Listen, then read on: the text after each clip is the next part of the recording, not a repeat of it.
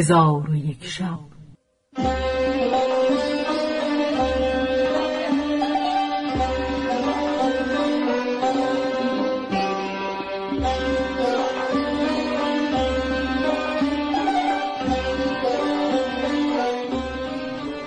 داستانهایی برآمده از ژرفای تاریخ و تمدن و فرهنگ مشرق زمین.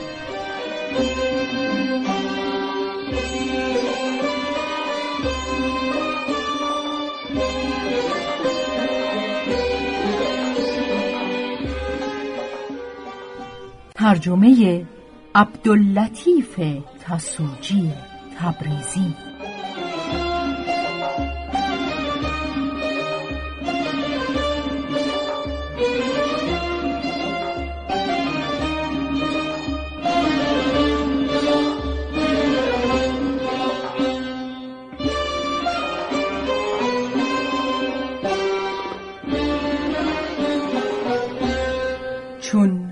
شب چهارم برآمد. گفت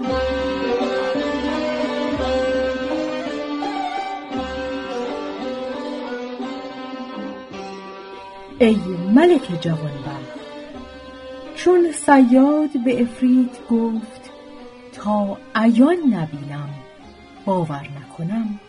افرید دودی گشته بر هوا بلند شد و به خمر اندر فرود آمد.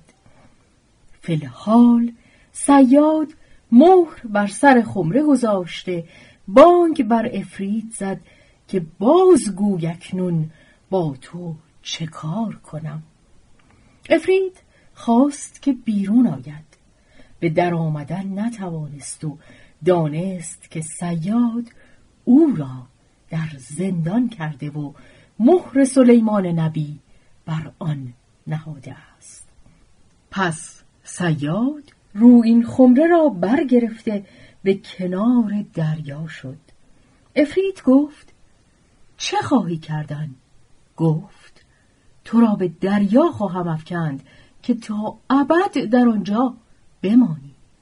افرید بنالید و گفت مهر از سر خمره بردار و مرا رها کن. که به پاداش نیکو خواهی رسید. سیاد گفت دروغ می‌گویی و مثل من و تو مثل وزیر ملک یونان و حکیم رویان است و آن این بوده که حکایت ملک یونان و حکیم رویان.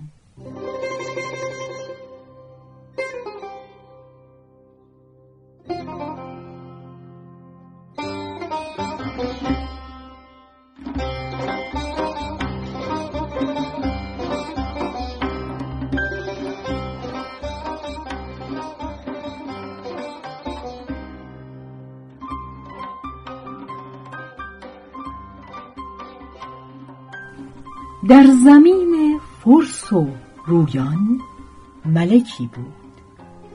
ملک یونانش گفتندی و در تن آن ملک ناخوشی برس بود که اتبا از معالجت آن عجز داشتند.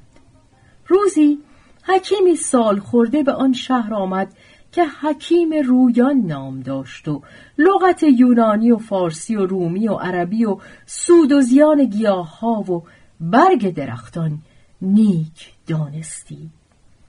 پس حکیم چند روزی در آنجا بماند و شنید که تن ملک برس دارد و اتبا در علاج آن عاجز شده اند.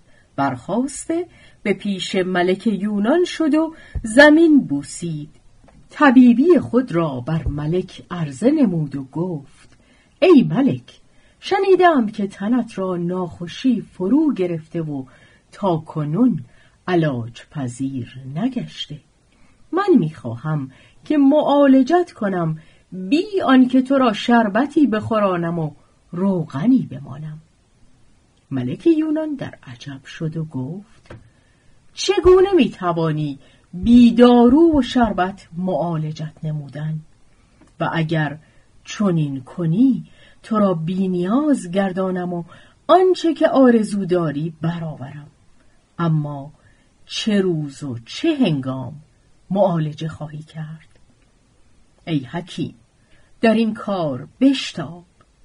حکیم رویان زمین بوسیده به منزل بازگشت و به معالجت آماده شد. روز دیگر به پیش ملک آمده گفت امروز با گوی و چوگان به میدان همی رو.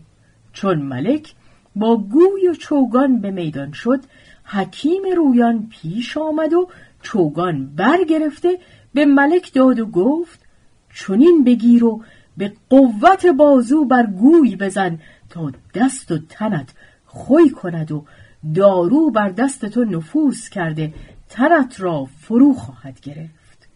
آنگاه به خانه بازگشته به گرمابه شو و پس از گرمابه زمانی بخواب که بهبودی یابی.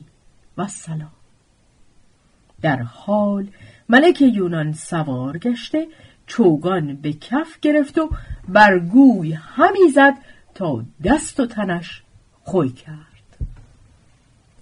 حکیم رویان دانست که دارو بر تن او نفوذ کرده. گفت اکنون به خانه بازگرد و به گرمابه شو. ملک به خانه رفت و به گرمابه شد. پس از شست و شوی از گرمابه بیرون آمده بخسبید چون از خواب برخاست دید تنش از ناخوشی پاک گشته. به سیم سفید همی ماند.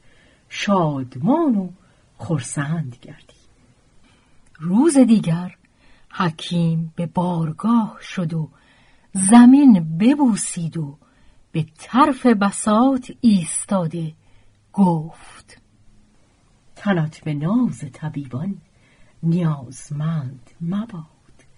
وجود نازکت آزرده گزند مباد. سلامت همه آفاق در سلامت توست. به هیچ حادثه شخص تو دردمند مباد. حکیم شعر به انجام رسانید. ملک بر پا خواسته او را در آغوش گرفت و در پهلوی خیشتن بنشاند. پس از آن خانهای تعام بنهادند و خوردنی بخوردند و تا پسین به صحبت و منادمت بنشستند. آنگاه ملک دو هزار دینار زر و هدیه های گرانبها به حکیم داد. حکیم به خانه بازگشت و ملک خرسند نشسته به کردار نیک حکیم سپاس همی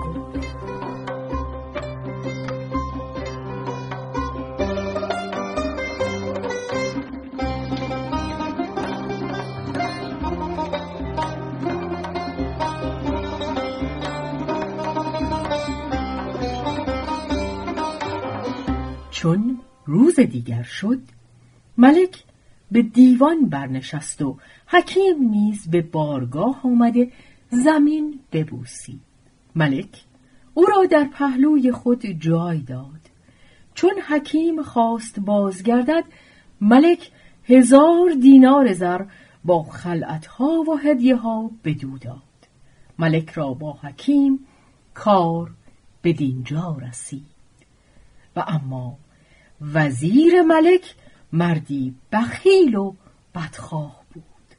چون بخشش های ملک یونان را به حکیم رویان بدید به دو رشک آورد و بدخواهی او در دل گرفت و به پیشگاه ملک یونان رفته زمین نیاز بوسه داد و گفت ای ملک بندگان درگاه را فرض است که ملک را از آنچه بینند آگاه کنند و پندی را که سودمند است بازگویند. ملک گفت پند بازگوی. وزیر گفت پیشینیان گفتهاند هر که در عاقبت کارها اندیشه نکند به رنج اندر افتد.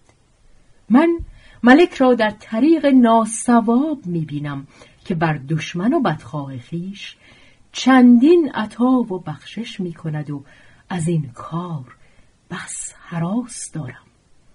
ملک چون این بشنید به هم برآمد و رنگش پریدن گرفت. از وزیر پرسید که بدخواه کیست؟ وزیر گفت حکیم رویان دشمن جان ملک است. ملک گفت چگونه بدخواه است که بی زحمت معالجت مرا از رنج چنان ناخوشی خلاص کرد؟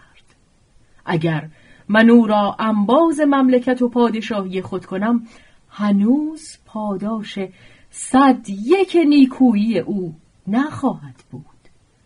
گمان دارم که تو این سخن را از رش گفتی و همی خواهی که من او را کشته پشیمان شوم. بدانسان که ملک سندباد پشیمان شد. چون قصه بدینجا رسید بامداد شد و شهرزاد لب از داستان فرو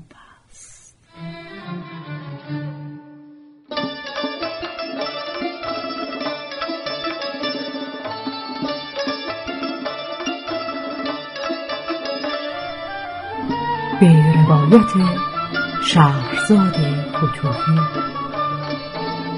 تنظیم از مجتبا میرسمی